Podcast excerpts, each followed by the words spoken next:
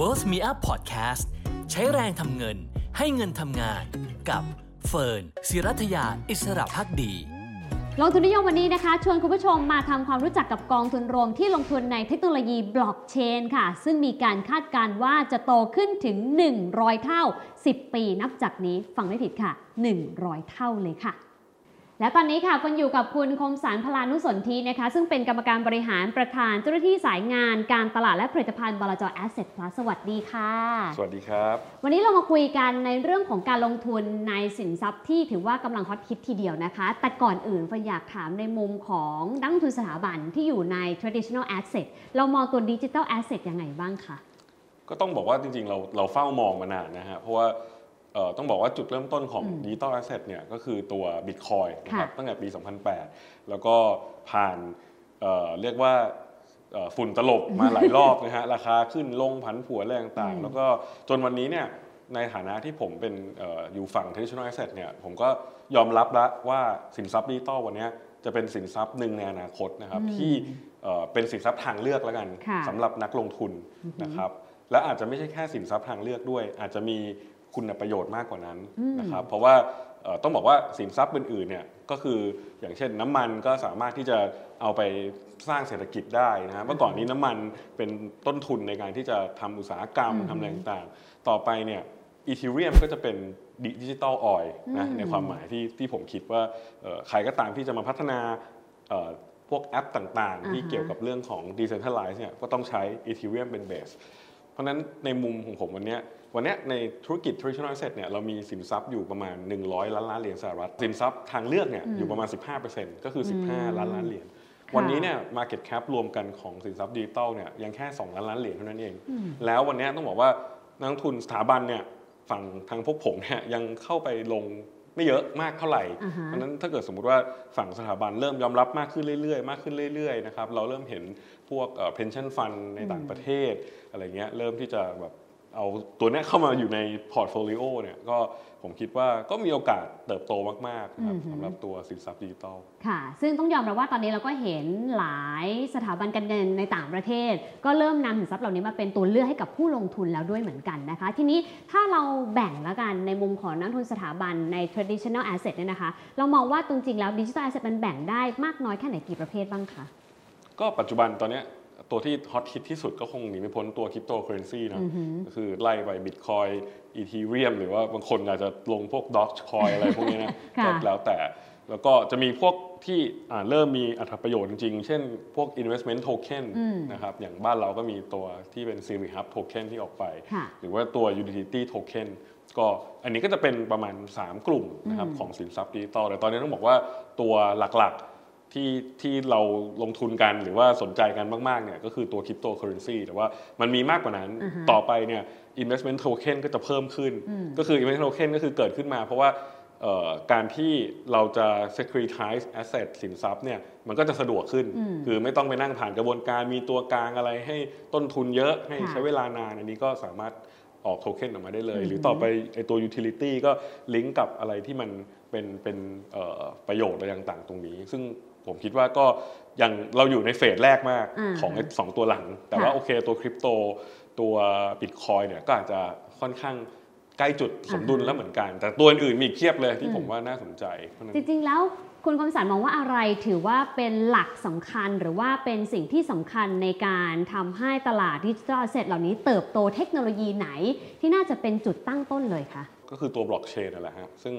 ต้องบอกว่าบล็อกเชนเนี่ยเอ่อจริงๆ เป็นเทคโนโลยีที่ดีมากนะแล้วก็เอ่อผมว่ามันกำลังจะเข้ามาเปลี่ยนไม่ใช่แค่เอ่ออุตสาหกรรมการเงินอืมมันจะคืบคลานเข้าไปในอีกหลาย ๆ ส่วนภาคส่วนนะครับค่ะเพราะฉะนั้นจริง ๆ แล้วผมมองว่าวันเนี้ย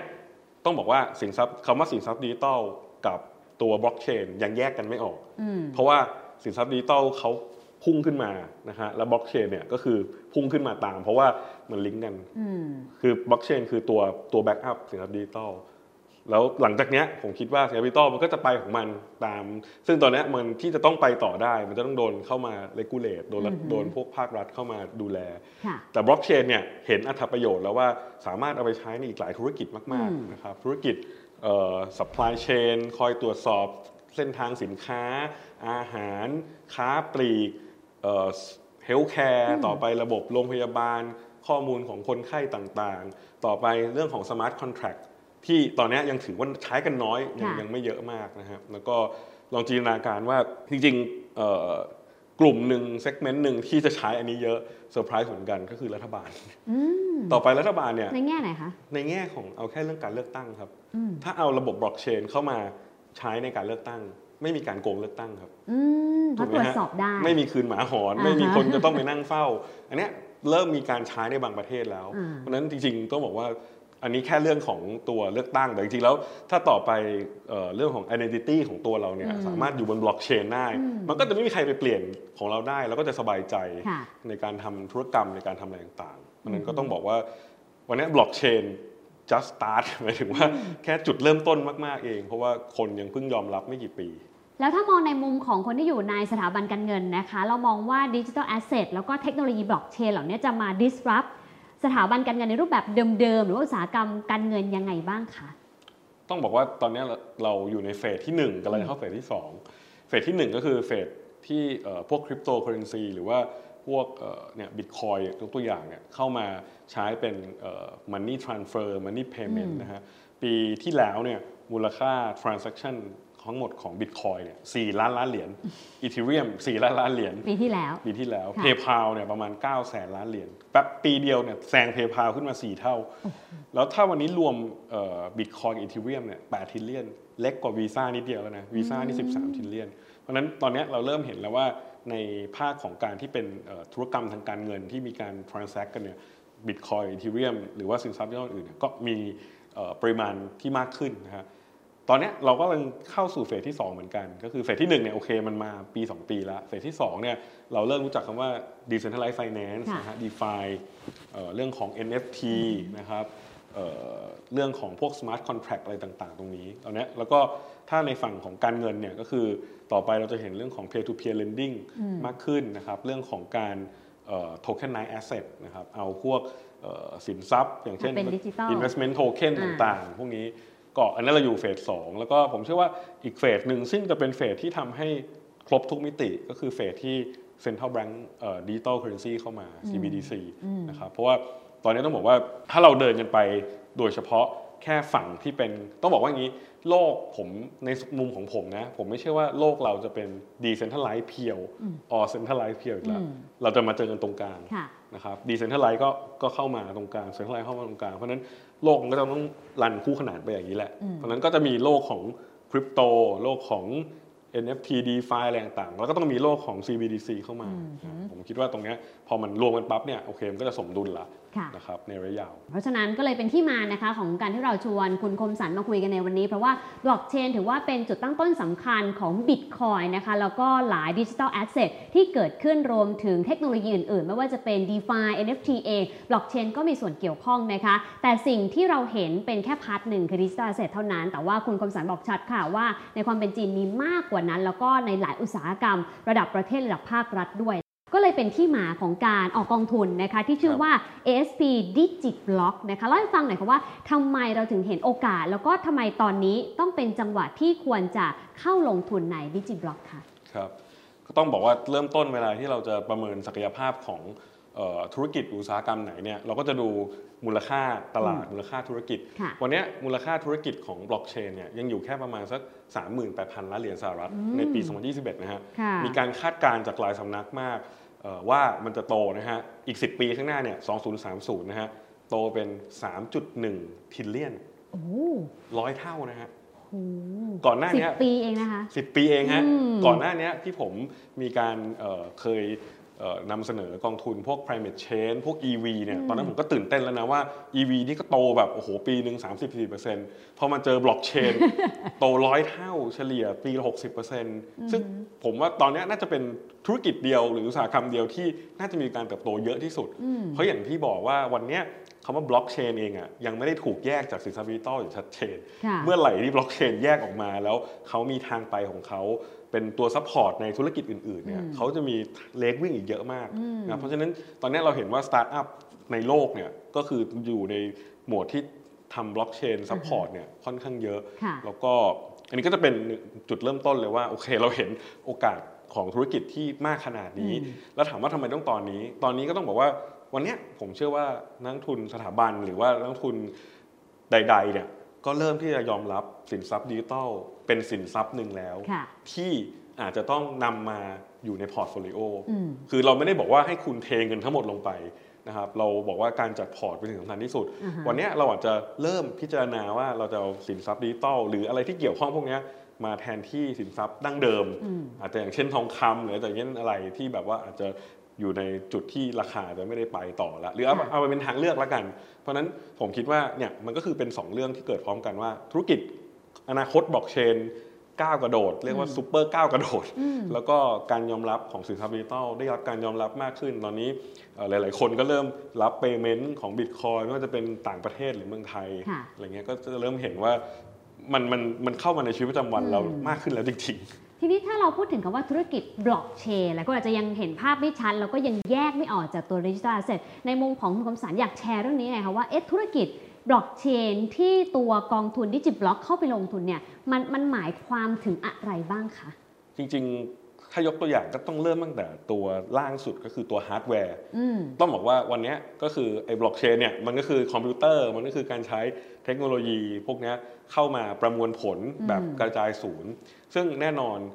ที่ผ่านมาเนี่ยสิบปีที่ผ่านมาเนี่ยตัวบล็อกเชนเองเนี่ยมันก็ยังเป็นระบบเขาเรียกว่า proof of work อืมหรืออะไรต่างๆ ใช้ไฟเยอะค่ะนะครับเรื่อง efficiency อาจจะยังน้อย ต่อไปเนี่ยฮาร์ดแวร์ก็ต้องพัฒนาตัวเองให้เก่งขึ้นอืมตอนนี้มีคำว่า ASIC ก็คือเป็น แอปพลิเคชันเฉพาะสำหรับเนี่ยทำพวกนี้เลยค่ะก็จะมีบริษัทที่ที่ทำฮาร์ดแวร์อือหือพวกเนี้ยนะครับไม่ว่าจะเป็นบริษัทบางบริษัทในประเทศจีน หรือถ้าเกิดดัง ๆ ในโลกก็อย่าง Nvidia อย่างเงี้ยค่ะก็เป็นคนหนึ่งที่ทำพวกเทคโนโลยีตรงนี้ เพราะฉะนั้นเริ่มต้นจากฮาร์ดแวร์เสร็จอะก็ต้องมีคนทำซอฟต์แวร์อืมซอฟต์แวร์ของบล็อกเชนก็จะมีบริษัทพวกเทคโนโลยีแบบถ้าเป็นบริษัทใหญ่ๆก็ไล่ไปเลยฮะ Oracle อะไรพวกเนี้ยต่างๆ นานา หรือถ้าเล็กลงมาที่ เจาะไปที่บล็อกเชนก็จะมีบริษัทอย่างชื่อ Northern Data ในเยอรมันอือหือแล้วก็ในอเมริกาก็มีอีกหลายบริษัทเนี่ยหลักๆของบล็อกเชนอืมก็คือจะเป็น 2 กลุ่มนี้ซอฟต์แวร์กับฮาร์ดแวร์กับซอฟต์แวร์ใช่อืมครับทีนี้ถ้าเรามองถึงสิ่งที่เราเข้าไปเลือกลงทุนละกันนะคะ กองทุนหลักคือกองทุนไหนทำไมเราถึงเลือกกองทุนนี้มาเป็นโอกาสให้กับคนที่สนใจบล็อกเชนที่จะเติบโตได้ในอนาคตค่ะครับก็เราลงผ่านกองทุนชื่อ Vanex Digital Transformation ETF นะครับ 75%แล้วก็จะมีส่วนอีกส่วนหนึ่งที่ Asset Plus เราจะเลือกหุ้นลงเอง 25%ถามว่าวันเนี้ยในโลกเราเนี่ยเราอยู่จุด very early stage สำหรับนักลงทุนสถาบันด้วยนะค่ะอย่าลืมว่าเราเนี้ยผมยังเป็นนักลงทุนสถาบันอยู่นะอ่าใช่ ถ้านักลงทุนบุคคลก็อีกแบบหนึ่งใช่ นักลงทุนคนอาจจะไปลงสินทรัพย์ดิจิตอลตรงหรืออะไรก็ว่าไป แต่สำหรับฝั่งฝั่ง traditional asset เนี่ยยังถือว่า very early ในต่างประเทศเนี่ยยังแทบไม่มีใครทำกองทุนประเภทนี้เลยนะอืมโอเคน้อยมีมากนับมืมีอได้คนทำ Bitcoin Future ETF ออกมาอันนั้นค่ะไม่เกี่ยวไม่ไม่เหมือนกัน Bitcoin Trust ไม่เกี่ยว ของเราเนี่ยยังเป็น traditional asset คือเป็นหุ้นอยู่อืมคือต้องบอกว่าวันเนี้ยมันมันมีเรื่องของ generation gap เหมือนกันว่า นักลงทุนที่เป็นเจนอายุมากหน่อยเนี่ยอาจจะยังไม่เข้าใจเพราะจริงๆเรื่องนี้ยากนะ ผมอืมศึกษามา5-6ปีกว่าผมจะเข้าใจมัน ก็ยังไม่ถ่องแท้ด้วยนะค่ะถ้าเทียบกับระดับกูรูที่ที่อยู่ในเมืองไทย เพราะฉะนั้นเอ่อ คนที่เป็น traditional asset อย่างผมเนี่ยยังเชื่อว่าการลงทุนในหุ้นก็คือเข้าใจว่าอืมมันคือการลงทุนในบริษัทที่เติบโต มี regulation เอ่อมีการตรวจสอบงบการเงินเนี่ยแต่ว่าเราจะได้รับประโยชน์ที่กับธุรกิจที่มันกำลังจะเติบโตมาก ๆ อย่างไรอือหือก็เลยเป็นที่มาว่าเราถึงเอ่อ ตั้งกองทุนขึ้นมา ซึ่งเราก็ไปเฟ้นหากองทุนในต่างประเทศ ต้องบอกว่า Active Fund ในต่างประเทศเนี่ยมีอยู่หนึ่งกองทุนอ๋อที่ที่ที่ที่เป็นด้านนี้แล้วก็ไม่ตรงด้วย คือหมายถึงว่าไม่ตรงสัทีเดียว ตอนแรกค่ะเราคัดมาแล้ว แล้วพอไม่ตรงสัทีเดียวเราก็อะเอาออกไปก่อนอ่าฮะแล้วก็ ETF เนี่ยอาจจะมีประมาณสัก 6-7 กองทุนทั้งโลกนะมีอยู่แค่ 6-7 กองทุน น้อยเห็นไหมมากน้อยมากใช่ไหมค่ะเพราะฉะนั้นก็เลยมันก็เลยต้องเป็นที่มาว่าอะเราก็พยายามหาคนที่ทำเขาเรียกว่า peer play อืมก็คือ เอ่อเข้าไปดูเลยว่าเอ่อเข้าไปดีดิลิเจนเขาเลยว่าอะคุณจะลงบริษัทประเภทไหน อย่างตัววันเน็กที่เราเลือกเนี่ยเขาบอกว่าจะต้องลงบริษัทที่เอ่อได้รับรายได้หรืออะไรต่างๆเนี่ยมากกว่าอหือ50%จากธุรกิจที่เกี่ยวข้องกับสินทรัพย์ดิจิทัลหรือบล็อกเชนอืมอะอันนี้ก็คือ key เลยว่า เพราะฉะนั้นเราบางกองทุนเนี่ยเวลาเราเราไปลงเราจะเราจะไปเจอหุ้นบางตัวที่แบบไม่เกี่ยวอย่างเช่นแบบไปลง Microsoft อย่างเงี้ยอืมถามว่าวันนี้โอเค Microsoft เริ่มเข้ามาทำเรื่องบล็อกเชนแต่มันยังแค่ประมาณแบบ ห้าเปอร์เซ็นต์ไม่ถึงห้าเปอร์เซ็นต์สัดส่วนรายได้ของเขายังน้อยมากใช่มันน้อยมาก เพราะฉะนั้นมันยังไม่ใช่ pure play ซึ่งพอไม่ใช่ pure play มันไม่ได้ขึ้นตรงกับเอ่อแนวโน้มการเติบโตของอืมบล็อกเชนซะทีเดียวค่ะอะไรเงี้ยครับก็เลยเป็นที่มาว่าตอนเนี้ยต้องบอกว่าเราอยู่ในจุดเริ่มต้นจริงๆก็ก็ยังต้องใช้เวลาศึกษากันไปเรื่อยๆ แล้วก็แต่สิ่งหนึ่งที่เรากำลังจะเห็นก็คือว่า ปีเนี้ย2022 2023 หลังจากนี้ไปเนี่ยเราจะเห็นธุรกิจที่เกี่ยวข้องกับบล็อกเชนเนี่ยเข้ามาลิสต์ในตลาดเพิ่มมากขึ้น เพราะว่าตอนเนี้ยมันมีพวก VC พวกอะไรที่อยู่ในรอรอเตรียมเข้าแล้วมีเพเงินราะว่าพร้อมแล้วใช่รมีอเงิลนงพร้อมทุนแล้วก็แล้วก็คนที่เป็นเอ่อินเวสเตอร์ก็พร้อมที่จะลงทุนในบริษัทพวกนี้ ก็เลยอันเนี้ยก็เป็นเป็นที่มาว่าที่เราเลือกกองเอ่อตัวนี้มาแล้วก็ก็จะมีส่วนหนึ่งที่เราเลือกเอง เพราะเรายังเชื่อว่าไอ้ ส่วนที่เราเลือกเองเนี่ยมันมันจะช่วยเพิ่มรีเทิร์นให้กับลูกค้าค่ะได้อีก ให้คุณคมสารลองยกตัวอย่างหน่อยได้ไหมคะ ว่าเอ๊ะมีหุ้นไหนบ้างอะที่เป็น proportion หรือว่าสัดส่วนหลักๆนะครัคะบในกองทุนหลักก็คือตัว Van X Digital Transformation ETF เนี่ยค่ะครับก็จริงต้องบอกว่าถ้าเกิดหุ้นที่พูดมาแล้วคนน่าจะรู้จักก็คือหุ้นอย่าง Square นะครับแจ็คดอร์ซี่นะครับที่ลาออกจาก Twitter มาทำ Square เปลี่ยนชื่อเป็นบริษัทบล็อก ก็คือเพื่อสะท้อนว่าตัวเองเนี่ย กำลังจะพา Square ไปไปทำเรื่องบล็อกเชนคือค่ะ Square เขาเริ่มมาจากการเป็นเอ่อ payment app application ซึ่งตอนนี้ก็โอไปอะไรที่แบบเกี่ยวกับบล็อกเชนมากขึ้น Square ก็ก็ถือเป็นหนึ่งในบริษัทที่เอ่อ market cap ใหญ่นะครับแล้วก็มีรายได้มีกำไรเติบโตค่อนข้างดี ส่วนอันเนี้ยก็จะเป็นกลุ่มที่เรียกว่าซอฟต์แวร์ของพวกบล็อกเชนหรือต่างๆ ส่วนกลุ่มพวกฮาร์ดแวร์ก็เมื่อกี้อาจจะเป็นพวกบริษัทอย่าง Nvidia ค่ะที่ทำพวกนี้นะครับ แล้วก็เอ่อถ้าตรงๆตอนนี้ที่อาจจะเกี่ยวกับฝั่งสินทรัพย์ดิจิตอลหน่อยก็จะเป็นตัว Coinbase Coinbase ก็คือเป็นเอ่อ Exchange เป็น exchange platform ที่ที่ใหญ่ที่สุดในโลกอันหนึ่งค่ะที่เป็น listed company นะครับก็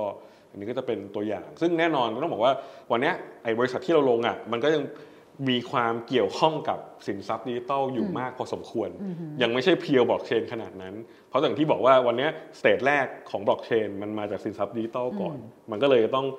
ลงทุนในบริษัทที่เกี่ยวข้องกับพวกนี้มากหน่อยก่อนค่ะอะไรเงี้ยครับ ทีนี้ถ้าเราดูแล้วณวันนี้นะคะปฏิเสธไม่ได้ว่าโลกดิจิทัลเสร็จหรือว่าบล็อกเชนเองหลายคนก็ถามว่าเอเวลาเขาจะเลือกเนี่ยอาจจะมีโอกาสที่กว้างขึ้นนะคะ จะลงทุนเองก็ได้กับหุ้นรายตัวนะคะ จะลงทุนผ่าน ETF หรือซื้อกองทุนรวมก็ได้เรามองว่าจุดต่างนะคะ ที่เขามาเลือกซื้อกองทุนตัวดิจิบล็อกกับ Asset Plus นะคะกับการที่เขาไปลงทุนเองคืออะไรคะแน่นอนครับก็การลงทุนผ่านกองทุนรวม เรามีทีมผู้จัดการกองทุนนะครับที่มี ประสบการณ์นะครับ ใช้การเอ่อวิเคราะห์ในเรื่องของทางหลักวิชาการประสบการณ์การลงทุนต่างๆนะครับ อันนี้ก็เป็นเป็นจุดที่เอ่อเราคิดว่าก็จะช่วยนักลงทุนที่อาจจะไม่มีเวลาอืมอาจจะไม่ได้ศึกษาอย่างละเอียด แล้วเรื่องนี้ต้องบอกว่าเป็นเรื่องใหม่นะ คือถ้าเกิดคุณจะลงเองเนี่ยค่ะผมว่าก็ต้องใช้เวลาศึกษาอ่าฮะไม่น้อยเหมือนกัน เพราะฉะนั้นผมคิดว่าอันเนี้ยเราก็มองว่าเป็นทางเลือกละกันสำหรับคนที่อาจจะอยากจะลอง แต่ว่าไม่อยากจะไปด้วยตัวเอง อยากจะมีเอ่อมืออาชีพคอยดูแลให้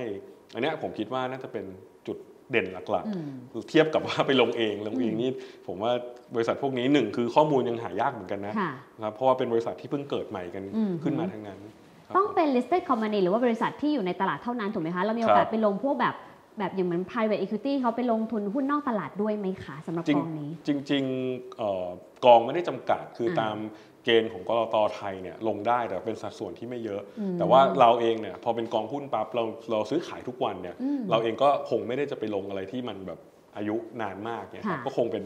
คงเน้นเฉพาะเอ่อ listed equity นะครับ แล้วก็อันนี้อาจจะย้ำไปเลยว่ากองนี้ไม่ได้ลงคริปโตเคอเรนซีนะครับอ่าใครอยากลงคริปโตเคอเรนซีไม่ใช่กองนี้นะครับไม่ตอบโจทย์ไม่ตอบโจทย์นะครับทำไมล่ะคะ เพราะว่าจริงๆคริปโตเคอเรนซีเขาก็มีตลาดของเขานะครับ มี Exchange ของเขา แล้วก็ตอนนี้เข้าใจว่าก็มีคนขอใบอนุญาตทำสินทรัพย์ดิจิทัลในในในตอนนี้ ซึ่งอย่างที่เรียนว่าเอ่อ ในโลกของสินทรัพย์ดิจิทัลมันยังเป็นอีกสินทรัพย์หนึ่งนะถูกไหมฮะมันมันยังไม่เหมือนกับโลกทริชแนลขนาดนั้น เพราะฉะนั้นเราเองเนี่ยในจุดเริ่มต้นเนี่ยที่ทาง Asset Plus มองเนี่ยมองว่าถ้าเราไปในจุดที่เป็น traditional asset ก่อน คือลงในบริษัทในหุ้นอย่างน้อยๆมันมีเอ่อกรตอเมริกาคอยตรวจสอบงบค่ะการเงิน ตรวจสอบว่าหุ้นปั่นไหมอืมอ่าต้องเรียนตรงๆว่าใครอยู่ในโลกสินทรัพย์ดิจิตอลโดยเฉพาะในเมืองไทยเนี่ยช่วงที่ผ่านมาก็อาจจะ อาจจะเจอกันนะว่าเฮ้ยราคาขึ้นปื๊ดแล้วก็มาในไม่กี่วันลภายงในเวลาไม่กี่ชั่วโมงอะไรอก็ย่างมีเงี้ยอ่าอ่าใช่มันมันก็อะเพราะฉะนั้นถ้าเกิดคุณอยากจะขาซิ่งก็อาจจะต้องไปทางนั้น แต่ว่ากองทุนรวมเนี่ยมันดีไซน์มาเพื่อสำหรับคนที่รักอยากจะเพิ่ม wealth ดีกว่า มันเป็นเรื่องของ wealth accumulation มันเป็นเรื่องของการจัด portfolio ค่ะเพราะฉะนั้นวัตถุประสงค์อาจจะต่างกันอือหือครับ แต่เราอยากได้ benefit หรือประโยชน์จากธุรกิจที่เป็น super mega trend อ่าอ่าครับผม ทีนี้ถ้าเรามองเรื่องความเสี่ยงเพราะเฟิร์นเชื่อว่าหลายคนถาม พอพูดถึงเรื่องบล็อกเชน เรื่องของตัว digital asset ต่างๆ หรือแม้แต่เทคโนโลยีที่เกี่ยวข้องเนี่ย ก็มักจะควบคู่มากับความเสี่ยง ก็เหมือนกับ traditional asset ทั่วไปนี่แหละครับแต่อาจจะมากกว่าหรือเปล่า เรามองว่ากองทุนนี้ความเสี่ยงหลักๆ อยู่ที่ไหนเพื่อให้นักทุนที่สนใจเขาได้เตรียมรับมือไว้ก่อนเนี่ยค่ะครับอันนี้ก็ต้องบอกอีกเหมือนกันว่าเมื่อกี้ไม่ได้ลงในคลิป cryptocurrency แต่ต้องบอกว่าวันเนี้ยคำว่า digital asset กับ blockchain ยังแยกกันไม่ออกอือหือเพราะฉะนั้นแน่นอนหุ้นในกลุ่มพวกเนี้ยก็ยังมีการประพฤติตนที่ไปในทางของ digital asset หมายถึงว่ามีความสัมพันธ์กาการรเคเคลื่ลื่ออนนไหไหววของราคาเนี่ย เกี่ยวข้องกันแบบผมคิดว่าประมาณ 60-70%เลยอืมแน่นอนอย่างแรกก็คือความผันผวนสูงมาก ถ้าเราดูจากราคาพวก digital asset นะครับแต่ return ในบางช่วงก็สูงอืมเร็วเหมือนกัน เพราะฉะนั้นอันนี้ก็อาจจะเป็นต้องบอกว่าเป็น stage แรก แต่ว่า stage ต่อไปเนี่ยคำว่าบล็อกเชนมันจะกระจ่างขึ้นเรื่อยๆ แล้วมันก็จะแยกออกจาก digital asset มันก็จะหนีความเป็น digital asset มาเรื่อยๆสำหรับอ่าฮะกองทุนนี้นะครับ เพราะฉะนั้น stage แรกก็คือแน่นอนเราหนีไม่พ้นความผันผวนอืมจากคริปโตเคอเรนซีที่ค่ะจะกระทบกองทุน นะครับ แล้วก็เรื่องของเอ่อความเสี่ยงจากเรื่องของรัฐบาลที่จะเข้ามา regulate แต่รัฐบาล regulate เนี่ยผมมองว่าเป็นเรื่องที่ดีนะ เพราะว่าตอนนี้สิ่งที่จะทำให้สินทรัพย์ดิจิตอลไปต่อได้อย่างยั่งยืนเนี่ยจะต้องเข้ามาโดน regulate เพราะว่าถ้าเกิดยังยังไม่มีการเลกูเลตที่ดีเนี่ยก็จะไม่ทำให้คนอีกส่วนใหญ่ยังไม่กล้าเข้ามาลงทุน อันนี้ผมมองว่าอาจจะมีจุดแรก ๆ ที่อาจจะลองผิดลองถูกแล้วอาจจะราคาผันผวนแต่ เข้ามาแล้วน่าจะน่าจะดีกว่าเดิมอืมนะครับ แล้วก็เอ่อส่วนอันนี้คืออะไรที่เกี่ยวข้องกับคริปโตเนาะที่มองเห็นหลักๆ ส่วนเรื่องของบล็อกเชนเนี่ยจริงๆแล้วความเสี่ยงไม่ได้มีอะไร เพราะเทคโนโลยีมันมันดีอยู่แล้วอืมเพียงแต่ว่ามันก็อาจจะมีความเสี่ยงในแง่ว่า สมมุติถ้าเกิดคริปโตหรือ digital asset มัน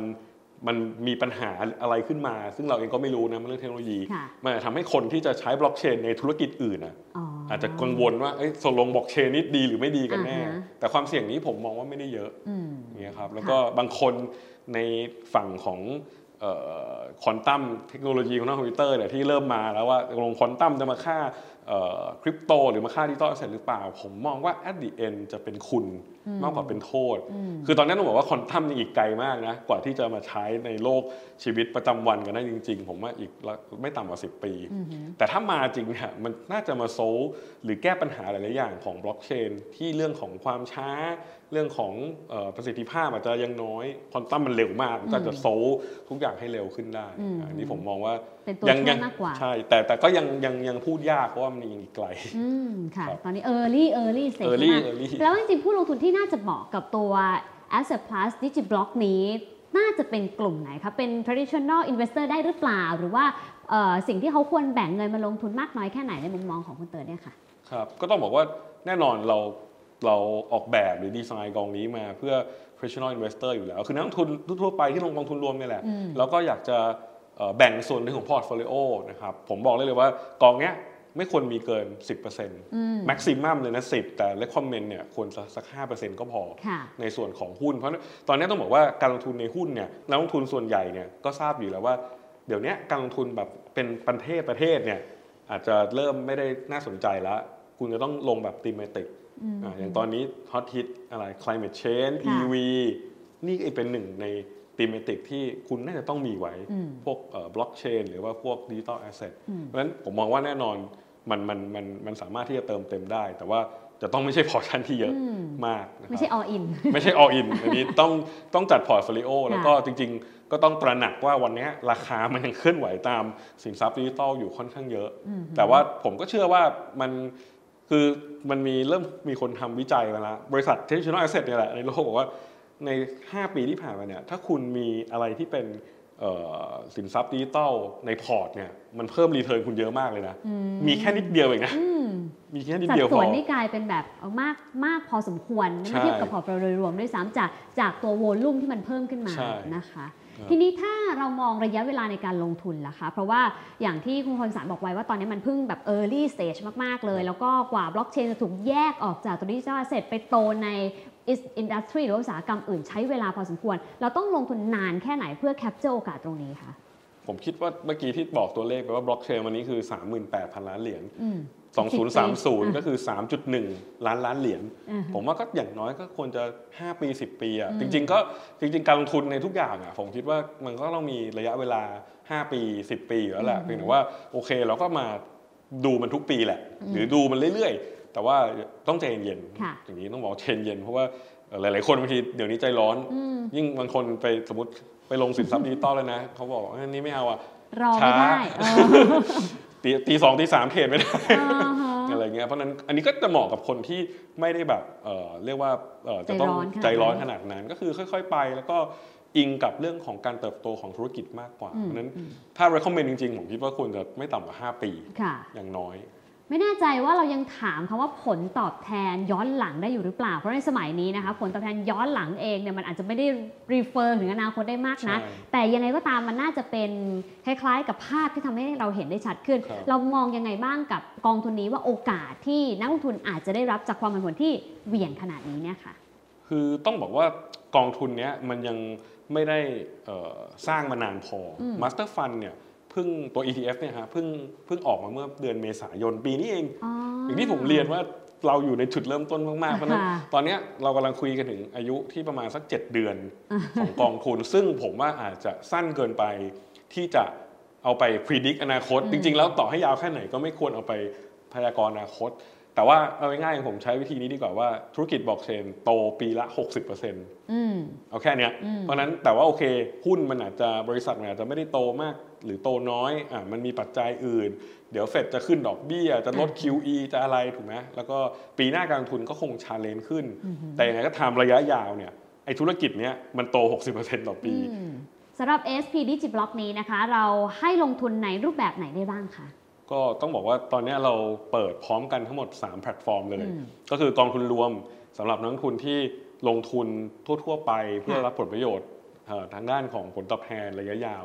แล้วก็กองทุนที่เป็นลดหย่อนภาษีทั้ง 2 ประเภทก็คือ RMF นะครับ SSF ออกมาพร้อมกันเลย ก็คือคิดว่า